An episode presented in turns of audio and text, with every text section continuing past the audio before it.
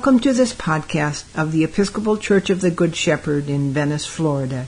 It is the third Sunday of Lent, and Father Joe Hudson will be preaching on Luke 13 1 to 9. As you listen, see if you can answer some of these questions. The questions 1. In the parable of the fig tree, what is the relationship between the soil and the fruit. 2. What are some examples of poor soil? And 3. How do we make sure we are grounded in nutritious, life giving soil? And what do the fruits of being grounded give us?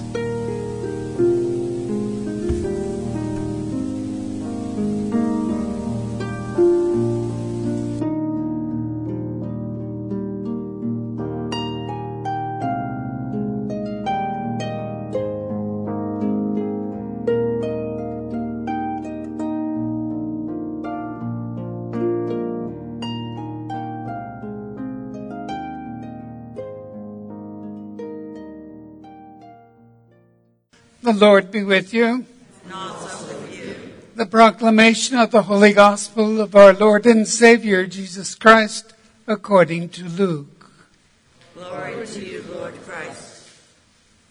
At that very time, there were some present who told Jesus about the Galileans whose blood Pilate had mingled with their sacrifices. He asked them, do you think that because these Galileans suffered in this way, they were worse sinners than all the other Galileans? No, I tell you. But unless you repent, you will all perish as they did. Or those 18 who were killed when the Tower of Siloam fell on them. Do you think that they were worse offenders than all the others living in Jerusalem? No, I tell you, but unless you repent, you will all perish just as they did. And then he told them this parable. There was a man who had a fig tree planted in his vineyard and he came looking for fruit on it and found none. So he said to the gardener, See here, for three years I have come looking for fruit on this fig tree, and still I find none. Cut it down. Why should it be, we, be wasting the soil? He replied, Sir, let it alone for one more year until I dig around it and put manure on it. If it bears fruit next year, well and good. But if not, you can cut it down. The Gospel of the Lord. Praise you, Lord Christ. May we hear from you today, God, in the name of the Father, the Son, and the Holy Spirit. Amen. As I was listening this morning, just now, to the various scriptures, I was really struck with unless you repent, you will also likewise perish. And the Decalogue, the Ten Commandments, and the law, and our obedience to them, and Jesus talking about cutting down a fig tree and burning it up. Whew. So, where do you go with all that? Well, our lives are like a fig tree. That's what Jesus said. A gardener digs up the ground, plants the tree, and it grows, soon to bear tasty fruit for his family. If the harvest happens to be plentiful, he can even sell some of the crop to provide food for his village. But the fruit is always dependent upon the tree isn't it? And the tree, in turn, is dependent upon the quality of the soil that it is planted in. Figs need a slightly acidic soil. The gardener must pay close attention to the soil so that the tree will produce the right quality of figs. Jesus said that you and I are meant to be like that fig tree that produces good fruit. But it's not all about the fruit. It's about the, it's not all about the end result, our actions and our behaviors. You see, fruit will not blossom, or if it does blossom, it won't be, it will be inedible if the tree is being nourished by poor soil. Fruit and soil. Fruit is the visible end product of our lives. Soil is the more hidden internal work of the heart and mind and soul. But to produce the right kind of fruit, the right kind of life, we need to be planted in proper soil. So what is proper, healthy soil for the mind, heart, and soul? Well, the Bible is always a good answer, right? It's a necessary source of healthy nutrients. But if you think about it, it's not quite as simple as just saying the Bible is the answer. Because many people down through the ages have used verses here and there from scripture as proof texts to justify many behaviors. They have twisted it just to justify their lives.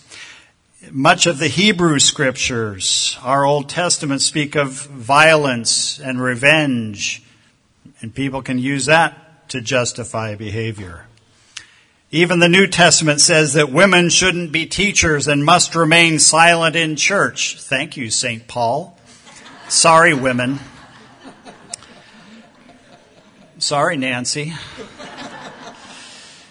You see, we need to use knowledge and wisdom in how we interpret these sacred texts.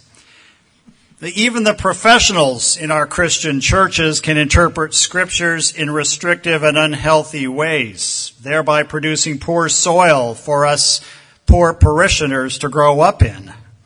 And our church and our family we live with or grew up in may also possibly be a little unhealthy at times and may be somewhat dysfunctional. This again has the potential to produce poor soil for our lives. When we grow from poor soil, the fruit that is evident in our lives may possibly be a bit bitter and not so nourishing to our lives and to the souls of those around us.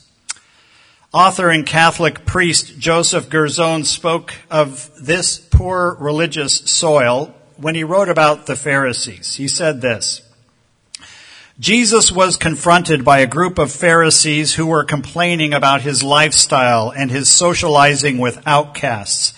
I cannot understand you people, Jesus lashed out at them.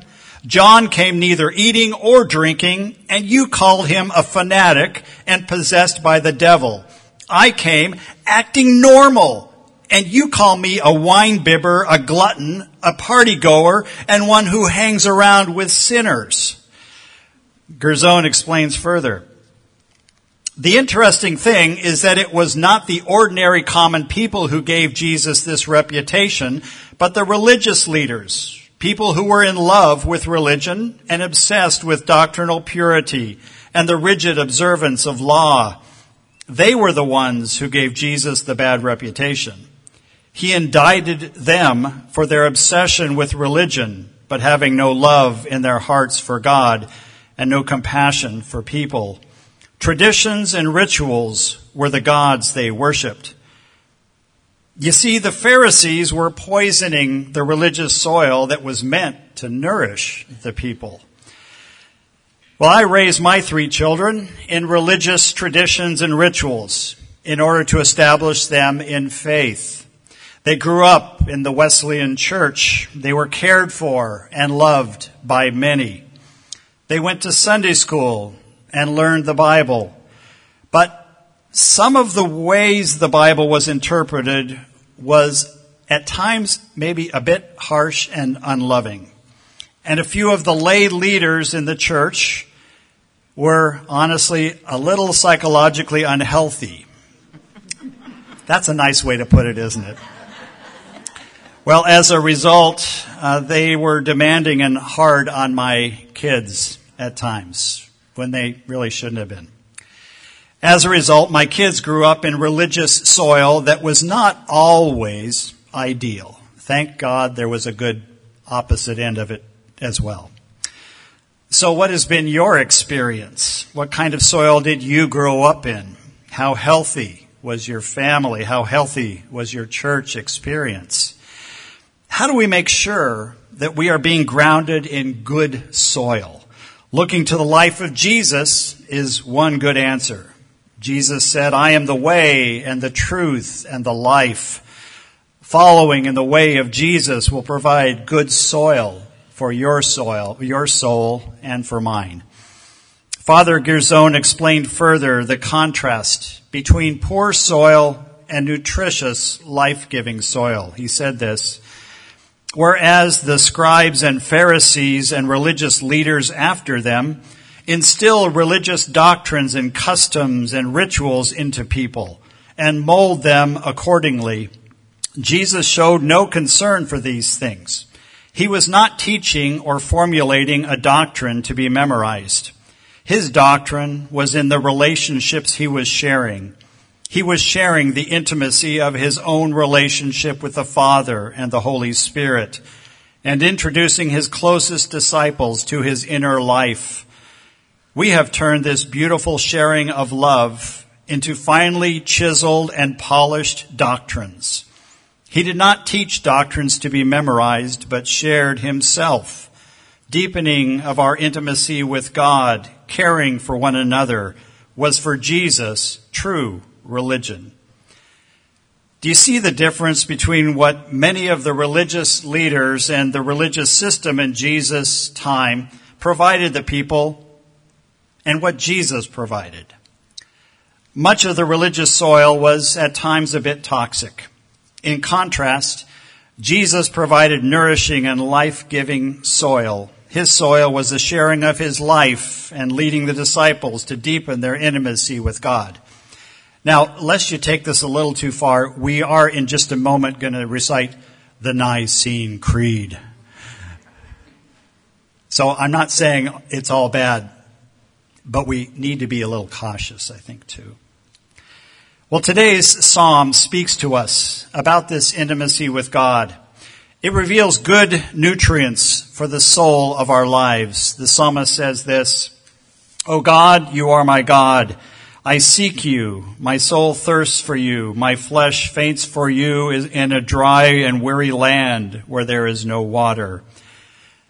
The psalmist writes about seeking God. Here's a little baby better fuller translation that gives a little more of the emotional, passionate impact of this verse. God, I can't get enough of you. My soul thirsts for you. My body longs for you as in a dry and weary land where there is no water. You see, the psalmist writes about an intense hunger and thirst. We are challenged to diligently seek after and thirst for God. When we do, the divine Trinity will infuse the soil of our lives with the proper nutrients to produce the most succulent of fruit, the behaviors and actions of our lives. So what is this fruit? What is the result of being grounded in this rich soil?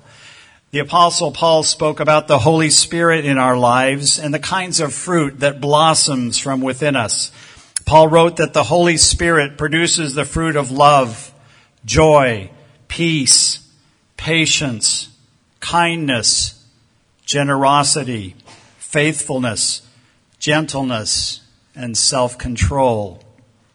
The presence of these qualities will impact how we think, how we feel, how we express ourselves, how we treat others, how we behave in all circumstances. So let me give you just a few quick examples. With the fruit of love and kindness in your life, you may find yourself stepping outside your house and noticing a neighbor who looks a bit forlorn. And so you approach them and listen to their story, and you provide nourishment to their soul. Maybe because of the fruit of love and generosity in your life, you may choose to participate in the men's breakfast, thereby nourishing the bodies of our parish family and blessing them with tasty food, albeit a bit carbohydrated food at that, but it is tasty. Because of your love and generosity, you may cook a meal for someone who is just home from the hospital, or you might participate in a bread ministry. Do you see where these actions flow from? They flow from the fruit of love, joy, peace, patience, kindness, goodness, gentleness, faithfulness, self-control, which flows from good, nutritious soil as we dig deep into Jesus and into the scriptures and into time with God. It is from healthy soil that the tree of your mental, psychological, and spiritual life will grow. And the qualities of this soil will determine the kind of fruit that you produce, the way you think or feel, the way you talk, and the way you behave. So focus on the inner work, not as much on the outward actions. Feed the soil of your life with the ways of Jesus and the presence of God. Amen.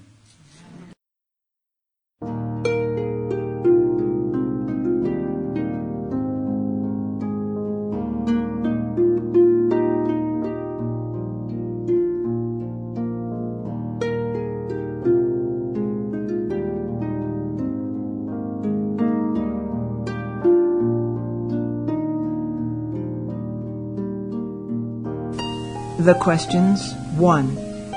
In the parable of the fig tree, what is the relationship between the soil and the fruit? 2. What are some examples of poor soil? And 3. How do we make sure we are grounded in nutritious, life giving soil? And what do the fruits of being grounded give us?